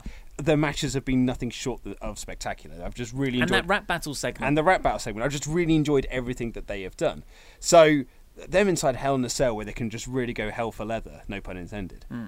I think it's going to be a great match. It's probably again going to steal the show. really looking forward to it, and I like the way they worked the penitentiary. Well, you said it, didn't you? You said they should have an Usos penitentiary match, maybe Yeah. inside a steel cage. They put it inside a, a whole Hell in a Cell. Um, I just because it's a, a three man team, I guess Xavier Woods just stands outside. Yeah, Hell in a well, Cell. isn't um is one of them injured? Xavier Kofi? Woods is. Oh, Xavier Woods. Kofi was injured, but he was medically cleared like two Uh, days okay. after. So that worked out well. But yes, this was good. Um, I just remember back in the day, sometimes match stipulations were announced, and the whole crowd would go, "Oh my god, it's gonna be a last man standing match!" You know, and if it was a hell, because they were a lot rarer back then, a Hell in a Cell, that would be insane, and I'd be, I wouldn't be thinking about anything else for weeks. But when they said inside hell in a cell, the crowd was like, "Ah, cool, nice one." Well, yeah, I mean, you could have expected now because the pay per view was called Hell in a Cell. Yeah. That's, that's it's always been the problem with these gimmick pay per views is that you water down hmm. the, the, the, the potentially the big gimmicks. T- TNA did it when they did Lockdown. When they do when you do nothing but cage matches all night, when you come to do a cage match at another pay per view, you're like, oh well, I mean, I've just I've seen a whole pay per view of them, and then when it comes down to Lockdown, it's like, and it's going to be inside the six sides of steel. You're like, hmm. yeah, I know because all the matches are inside six sides of steel. That's the I, I do blame TNA for this because it was lockdown that really started this. The, the success of lockdown when really it wasn't the cage that was the reason for that. It No, was, was the Samoa Joe- it was Joe Angle, Angle yeah, totally. Uh, and then yeah, you got like that pit, that horrible period. You still got Hell in a Cell, TLC, Money in the Bank, and Well, yeah. Fatal Four Way. Well, I'm glad they only did that the once, or they might have done it twice. But TLC is the other, like, is another one. So when they announce there's going to be a TLC match at the next pay per view, Mm. you're like, yeah, I know, because that's what the pay per view's called. I'm actually, I've been waiting for you to announce the, Yeah. the TLC thing. Yeah, imagine if there's no TLC matches. Yeah. At TLC, it just doesn't. Yeah, it's not going to work. Uh, hopefully they bring back the stairs match. Oh god. Next up, we had one of uh, SmackDown's better segments: Pride of Bulgaria, Rusev. This was wonderful from start to end. When Aiden English was in the ring with his really nice suit and sings the national anthem, and he introduces the uh, the mayor, and then Rusev comes out looking awesome, So happy. so happy with his big beard, and he's got his flag, and there's Aiden English singing Loves it. Bulgaria. And then you just step like the steps uh, that were left over from the flag match. They just managed to pull those out of storage, put them in the ring. This was brilliant. As, and then he hands him the ring that looks like the one from Super Mario 64. Oh, I loved it. I loved every single thing about this. I yeah, I had a huge, huge grin on my face all the way through this. Yeah. Right up until even the Orton running at the Oh, end. I, was, I had uh, the same size grin that Rusev had. Yeah. And what I really like is that we've never had anything backstage of Rusev and English being buddies. I mean, I guess there was the interaction last week with Orton. But I like it when heels just bandy together because they're heels. But they did that on SmackDown last week when uh, they had uh, Kevin Owens and Aiden English backstage. yeah, He's yeah. like, I'm going to sing it like, oh, yes, because I need someone to sing the theme Sing the song theme for, tune, for the yeah. Kevin Owens show. So I really like how Aiden English is being used. I love when he re, re uh, reappropriates songs to have different lyrics. Yep. So he was singing uh, Randy Orton's entrance music, but praising Rusev. So good. Singing then- Rusev Day. Yeah, and- Loved it. And then when uh, when Randy Orton ran in and gave RKO's from where was it? From out of Uh, from out of nowhere. yeah, from out of nowhere. He uh, I actually popped for Randy Yeah, Orton. so I did like, I, This yeah. is fun, and this is like this. If you're gonna do a foreign heel gimmick in this day and age, mid card, Yeah. like solid mid card and goofy. Yeah, and not oh, because that's what because it was so goofy. Yeah, yeah, yeah. So, oh, it was wonderful. I loved this. The only disappointment is that the mayor didn't get an RKO. That that, would that, have been great. that's what it's very because I'm sitting there. I was like, okay, well, I've got to wait for the Randy, O- uh, the uh, the Randy O, the uh, the Randy Orton runner, Randy the Randy O. That's my nickname sometimes. Um, the, the the Randy Orton ran out, and I'm looking at the, the this old dude in the suit, and I'm thinking, can he take an RKO? Is he, is, he, is he a trained wrestler? Can he? Has he been taught how to take a bump? Yeah. I'm really interested to see who's going to take an RKO. Yeah. Well, um, for, maybe soon. Maybe he comes back as the new Rusev I, I manager. was going to say, I hope he's like a recurring character. Um, next up, we had not, uh, not much to talk about here at all. No. Charlotte beating Carmella. Yeah. Carmella took pretty much the whole match, and then Charlotte just hit her with a, a super kick or something to. He just does a big end. boot thing. Yeah. Yeah. Which is a bit like, okay. And it was a short match. James Ellsworth you chained know- up at ringside. Charlotte's going to face Natalya, Mhm. so you don't want to have uh, your contender losing. This more or less was. I'd have booked her to look a bit stronger. well, yeah, I mean, well, A bit more you- 50-50. But that, that's if people are getting over. Uh, and then Natalya came out and had a, quite a nice line about, I'm glad Ric Flair's okay now because then he can watch his daughter lose at Hell in a Cell. Perfectly fine. It's like that. That is it's basic booking at its finest. Um, and, and, And when I, when I say when I say finest, I mean like, yeah, that's your bar. Yeah. We are the bar. the low bar. SmackDown Creative. Yeah. We don't set the bar. We, We are the low bar. We are the low bar. Uh, now, after our feedback, I don't know if Dolph actually watched last week's episode, but we said Dolph shouldn't come out and say, I'm going to do a crappy entrance now. He should just do the crappy entrance and everyone will go, oh, wow, this person's coming out. Because he- it really worked this week, didn't it? When actually, and it worked for me a little bit because I'm there taking my notes, like typing up the last thing, and then it went bong, and I went what? Yeah. And then went, oh, it's probably Dolph. Yeah, yeah, yeah. There was like, I mean, I don't even think I was fooled once, but I felt like p- other people were. People were because like Yeah. you look at the crowd, everyone was not looking at the ramp. All of a sudden, went looking towards the ramp, thinking it was going to be the Undertaker. I think it's very easy to be cynical at home and go that you know that you know of course it was going to be Dolph Ziggler. If I'm in the in the SmackDown taping and I hear that you know the music goes and the smoke's pumping out, there's a little part of me I bet that would go oh, Taker. But there is one. that- It's quite clear that it's not him when when he walks out. A, he's about five foot shorter than Mm. him, and, and certainly not as big. But there's when Dolph got into the ring, he he said, uh, "Oh mate, anyone can do this." And I didn't want to go like, "Well, clearly you can't," because that was the worst attempt Mm. at an Undertaker in entrance I've ever seen. You need to be about five steps slower. Uh, he, he just he, the way he hold, held himself was just it was rubbish. So I'm sorry, Dolph. Not everyone can do that. Only the Undertaker can do it. Because and if anyone can, you certainly can't. Are you saying that a heel has made you angry? I think you've been played. You, You reckon? You reckon I've? Been I think that was the point of what he was doing. you reckon I've been worked? Yeah. Oh no, I don't think so. Well, he No. was saying like anyone can do that. By the way, you know he's a heel. Yeah. His whole thing has been critiquing Well, no, overgrown eh, entrances. Yeah, but when like he's critiquing the Undertaker, uh, uh, critiquing uh, the Ultimate Warrior's entrance, when he ran down to the ring, he did look like the Ultimate Warrior running down to the ring. Point was, I'm saying is that's a very specific entrance to do that he did very poorly. So then Bobby Roode came out, who, weirdly and quite ironically, considering the nature of this feud, does not have a good entrance anymore because they've changed the font of his glorious and rude Titantron. You've really worked up about that, aren't you? Just like I really like the crappy word art look for his. Do you know, That was never the intention, though. Like again, I don't. I think you are reading far too much into that font because everyone in NXT has that font because Mm. they have like they don't have their proper entrance people doing these things in NXT. So when they then come up to the main roster and they give it, so all of a sudden all the production people go like. It- What's this? Yeah. Is this what you've been using in NXT? I'll give it here. I'll, I'll do it. I'll do you a better one now because that's my job. In NXT, they've got about five minutes clip art, and then they just put it up on the screen. Roderick, Mm. the, the little uh, the little paper clip comes up at the Oh bottom. yeah, totally. Yeah, it looks like you're trying to make an NXT entrance. Roderick Strong had the same thing. Drew McIntyre's got the Hmm. same thing. They all look naff. It's not exclusive to Bobby Roode. Okay, well, whatever it is. I think you've been worked. I I was a fan of the crappy Bobby Roode uh, text, and maybe like if someone made a video, a parody video of it, and then they changed how the text looks the week after, maybe that's why someone will be annoyed.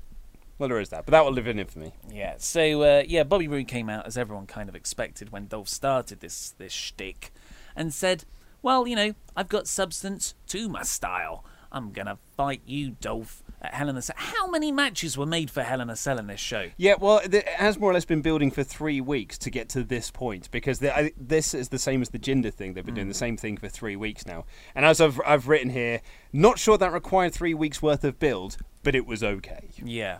It's yeah. So Bobby's gonna be facing Dolph. I, uh, well, I mean, okay, so I think I Dolph. don't like him smiling. No, well, no. I mean, Bobby's so much better as a heel, and I don't know why they. I mean, I think they're going to do the slow turn into him being a heel. That's what I hope anyway. They don't just keep him as a babyface because he's a, he's a natural heel. So I, I'm hoping this doesn't last for much longer. But Dolph is just in that mode now where he is. He just puts over uh, upcoming NXT guys. That that's his role in Yeah, he life. did Nakamura's first feud, And so now he's going to do Bobby Roode, and then and then he can go to New Japan when his contract's up. yep, and do uh, join the Bullet Club, I guess. He'd love that. He probably would love that. Um, he'll you- he'll probably show up side buildings as well with ten people and a megaphone and act like it's really Oh, cool. Luke shoots on Bullet Club. That's gonna be my next title. Um, I did watch it; it was very funny. It was great. Uh, we- we've we've called this segment Under Dolph because Yeah. you know it's the Undertaker, it's Dolph Ziggler, and you. I just wrote that out, and you came up with a, a much better reason for why it should be called Under Dolph. Because he's not over anymore. There we go. yeah. The main event was Kevin Owens beating Sami Zayn in a nice little like seven minute You match. said that was a no contest. Yeah. Well, I was going to say, have you have you said that in the review? Because I think you'll oh, find that's no. wrong, mate. It was a no contest. I went out on a limb and I went on Reddit to see what they wrote, and they went Kevin Owens beat Sami Zayn by murder, and, I, and I, th- I thought that's quite funny. And yeah, ah, damn it, yeah, okay, it was a no contest. Was it actually a no contest? Of course it was. Like the the, the match never finished. But sometimes, like you call off the the referee calls off a match. in which case, why did why did Kevin win? Because if it's like a knockout, oh, the other suppose, person yeah, yeah, can't yeah, yeah, continue. yeah, that's true. And that's how he did win the NXT Championship. Yeah, so that's what I'm hoping. That's what I got from this. Okay, fair enough. Anyway, they had no a good contest. match. Few really nice spots. Dive to the outside. There was a there was like a suplex on the apron at one point. Yeah, and, and that was actually during the commercial break. Yeah. Um, there was a great. Yeah, there was a replay, wasn't it? They showed Yeah. when they came back. I because I love Sami Zayn diving through the turnbuckle. Yeah. And uh, doing the tornado DDT. And when Owens hit him with that super kick, I'm pretty sure I've seen that before, but Yeah, yeah. I, I didn't see it coming there. That was good. But that went straight into the finish, which was a classic NXT callback of the powerbomb onto the apron. Sami Zayn can barely stand up. Yep. Referee calls off the match. Medics come down. I have one uh, critique of this very short match Okay. anyway, um, and that was they they cut to the back at one point to show a door, and then Shane walks through that door, and I'm like, man, that looked so fake. Hmm. Like, if you're gonna do it, just make it feel a bit more natural. Like, oh my god, Shane's here. Yeah. And this this actually does tie into uh, a bigger point I'd like to talk about SmackDown, particularly with this feud, which I'm, I'm very invested in. I thought the way that the show is being built up, so you had this segment at the start where Sami and Kevin Owens were having this argument, this little tete-a-tete. Then Daniel Bryan comes out and says like, "You're going to be in the main event tonight," and then uh, Daniel Bryan calls Shane. He's like, "Shane, you need to come down here." And Sami's like, "Don't tell Shane to come out. I need to do this match on my Mm, own." And then Shane does come out, and I was like, oh, "Okay, so it's going to lead to one of the things where it looks like Sami is going to win." But then Shane causes a distraction, and then Kevin Owens does win, and then Sami can be like uh, be mad at Shane because I'm kind of intrigued. Maybe I'm fantasy booking this. Maybe I'm reading too much into this. I feel this is leading into a Sami heel turn, and I wonder whether this is going to lead to Sami and Kevin being a tag team, because Sami's going to realise that everything that I've been doing is wrong. And you know, you were do You were talking about it's the he, it's his conscience, it's his good side. Sami is his good conscience, arguing against Kevin Mm. Owens. That good conscience is going to realise that it's been wrong, Mm. and that's what. Well, that but perhaps that, and then uh, so maybe I'm reading too much into it, but that was the way the story like was playing through the show.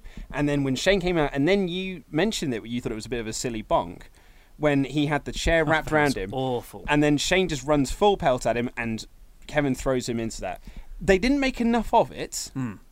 If if my theory is going to be correct, because it should be. I mean, Shane A should have looked like he was sorry that he hit Sami, but the commentators were putting it over as like, "Oh my god, he just knocked out Sami. Like, is Sami okay? Someone needs to go check out on Sami." And so Sami can then be like, "Well, actually, Shane's hurt me as well," Hmm. which further fuels this into a, into a Sami heel turn. I I took from this that Sami Zayn was just the almost a hot body, a hot body to, to put in there. That's what you were saying about Tony Nese when we Yeah, watched the well, Tour he's by freaking ripped. or swearing. Frickin'. Oh, okay. I thought I had to go through and censor that for a no, second then. I, I wouldn't. I bet I've been completely clean forever, but the when the one moment I swear is in reference to Tony Nese's incredible eight pack. No, just he was. It looked like he was lit from beneath to make him look even more impressive. Uh, but it was, I, it because you can't use Shane McMahon to get physical every week. Sami Zayn's kind of like uh, what's the word? Uh, um, someone to for uh, Avatar to to fight with Owens in the Yeah. meantime. um, with my fantasy booking scenario, uh, so this does lead to a, a Sami heel turn and a bit of an alliance towards them. But eventually, Sami sees the light and realizes that he has been wrong, and he, he becomes that good conscience once again. See, and I think I, d- I think Sami's one of those uh, Ricky Steamboat types where he should never turn heel, or you should do everything in your power because the money in him is a, is a baby face. And But you once told me when you were doing a fantasy booking that the only reason you should turn someone heel is to then turn them back into a bigger baby face. Mm. Um, when you did Um, one of your fantasy bookings, yeah, it was, yeah, like- it was. Oh, it was turn someone heel, and your fantasy booking scenario was to not turn him heel. yeah, well, it was my my. Uh, if I was gonna be a wrestler, I would debut as a babyface because when I eventually turn heel, it would really be cool. Um, be, otherwise, you don't get that if you just turn heel, babyface, heel. But mine, um, some that does that's not a, a copy and paste rule for everyone. No, Sami. Zayn's one of those unique ones. Okay. Plus, I think the bigger money is in a Kevin Owens face turn, and then it's a tag team with him and Zayn, and then Owens just turns on him again in, in like a year or so, a sort of festival of friendship thing. Mhm. But yeah, that uh, so KO took out Zayn, and they're escorting him off of, of out the arena. And KO's just sitting there on the announcer's desk. It was wonderful. Just- Great his moment. Facial expression's amazing. And then he goes after Zayn, wraps the, the chair around his neck to really injure him. That's when Shane runs down. And it was just. I, d- I didn't think you pointed out how ridiculous it looked. Shane was running down, and it didn't look like Owens even pushed him. It just like looked like McMahon ran down straight into Sami Zayn, who had a chair on his head. Couldn't be more obvious. It was shot quite poorly, and even when they showed replays, they did not have one decent camera angle of it. But I liked Owens running through the crowd and sort of doing that stare down, and, and Shane's on the, the top rope. And then all of a sudden, I was like, actually, I'm in. I'm into this feud between Shane and Owens. And I'd be more interested if you got that little Sami Zayn thing in there as well, because Shane didn't see if he was all right. But who, which brand won it for you this week? Uh, I'm going SmackDown this week. Oh, really? Because Yeah, of the Owens stuff. Yeah, I really enjoyed the Kevin Owens stuff. Um, I really enjoyed the the Rusev celebration. Uh, I enjoyed the Nakamura reveal. Mm. Uh, I thought it was a, a, a pretty decent little show. I really enjoyed it. We're going to disagree. Again? I've I've gone for Raw this week. Why Raw? Because I just really like. The more we talked about it, the more I enjoyed the cruiserweight stuff. Uh, I liked the Braun stuff. I was very impressed the way they made him uh, right back up there again. Not right back up there, but definitely took steps. And I thought the wrestling overall was of a better quality. Well, you're always going to get that on Raw because you get longer matches. Yeah, well, not all the time, but yes. Uh, sometimes you'll just have like eight three-minute matches. It's my it's my only complaint I've had about SmackDown for the last while. Like we haven't had our de- we've said this about the US stuff. Mm. We've not had a decent 10 15 minute match. And it's not like you don't have time. Yeah. You've got loads of time to do it. Once again disagreeing. That's like the third or fourth week in a row now we've gone different ways on the shows. Trou- Trouble in Paradise. That's what it is. Because we've been working together now for so long, that we just we now just inherently disagree on everything. No, I think, I mean, it's not like we're passionately disagreeing. We're both going, and there was some good stuff, but there was mostly bad stuff on both shows. I'm going to go Raw, Mm. I'll go SmackDown. it's just like that. Uh, should we talk about some reviews? Let's do it. So, Austin is swaffed has written better than any other. Again, not true. Allows you to actually get information about the shows while presenting it in a comedic and fun loving manner. Fantasy Booking Warfare shows just how creative and talented the pair is. Yeah, that's that's right. That is right. The pair is. Because I would Yeah, write the how- pair are sometimes. I'm bad with my Hmm. collective nouns and plural, whatever Mhm. is an R accord. If you're looking for a worthwhile wrestling podcast, look no further. Austin, very good review. Although, I mean, just to, to go back and to critique the review, you did say better than any other, and then said worthwhile podcast. Yeah. Very, very different end of the scale. That. Also, although you got the is right rather than saying the pair are, uh, you didn't use the correct version of the word you're. You should have had an apostrophe. Cheers, Austin. That was a very good one. Um, oh, wow. The next one is from Real PewDiePie. The actual real The PewDiePie. real- it must be. It must be because there's the username is real PewDiePie. Wow. He's got loads of subscribers. He's got loads and very, very bad um, judgment. Yes. Yeah, yeah, because, yeah, he uses the wrong words in a very public forum. Yep, and he just he doesn't really think a lot. No. No. But he doesn't have to, I guess. But- but if I he's think- got so many But I, subscribers. but I think he does because when he does say these things, it ruins it for everyone else. Yeah, yeah, Because apocalypse. I yeah, I was gonna say because when he does things, YouTube then panic, and then we don't make any money. Yeah. Yeah, I guess I never thought of YouTube as a wrestling promotion. PewDiePie is your top star, isn't he? Yeah. He's the guy with more subscribers and views than anyone else. There's actually a very good so there's a, a YouTube channel that I subscribe to called the Jimquisition, where Jim Sterling, and he had, does this weekly show called The Jimquisition. He did an X video, I should send it to you actually, talking about uh, YouTubers and how they do represent not just like the the gaming industry in general, but how they kind of represent YouTube and the perspective of YouTube. And when they do stupid things, Mm. it reflects badly on everyone else, and then sort of ruins it for everyone else as well. So what we're trying to say, real PewDiePie, is nice one. But, But- thanks, but thanks for listening. review.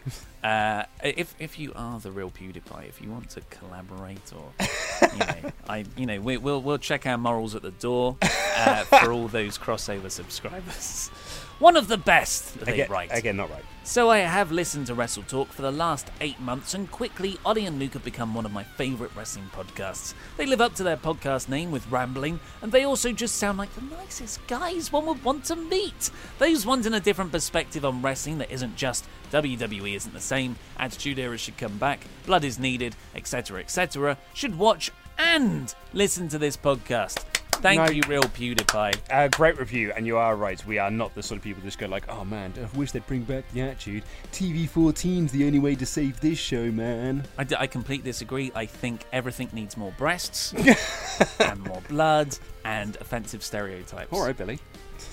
Let's not get into that.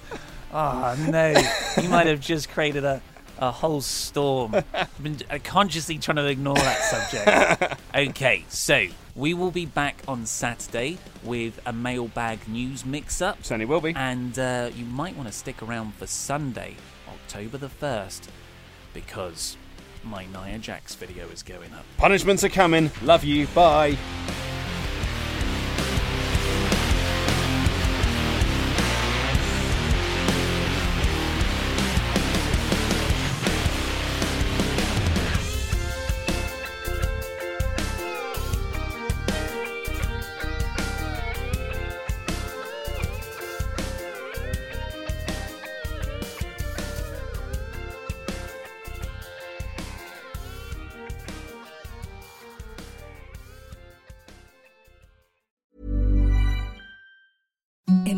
Softest sheets you've ever felt. Now imagine them getting even softer over time. That's what you'll feel with Boll and Branch's organic cotton sheets. In a recent customer survey, 96% replied that Boll and Branch sheets get softer with every wash. Start getting your best night's sleep in these sheets that get softer and softer for years to come. Try their sheets with a 30-night guarantee. Plus, get 15% off your first order at bollandbranch.com. Code BUTTERY. Exclusions apply. See site for details. Hey, it's Paige DeSorbo from Giggly Squad. High quality fashion without the price tag. Say hello to Quince. I'm snagging high-end essentials like cozy cashmere sweaters, sleek leather jackets, fine jewelry, and so much more. With Quince being 50 to 80% less than similar brands. And they partner with factories that prioritize safe, ethical, and responsible manufacturing. I love that. Luxury quality within reach. Go to quince.com slash style to get free shipping and 365 day returns on your next order. Quince.com slash style. Hey, it's Paige DeSorbo from Giggly Squad. High quality fashion without the price tag. Say hello to Quince. I'm snagging high-end essentials like cozy cashmere sweaters, sleek leather jackets, fine jewelry, and so much more. With Quince being 50 to 80% less than similar brands. And they partner with factories that prioritize safe, ethical, and responsible manufacturing. I love that. Luxury quality within reach. Go to quince.com slash style to get free shipping and 365 day returns on your next order. Quince.com slash style.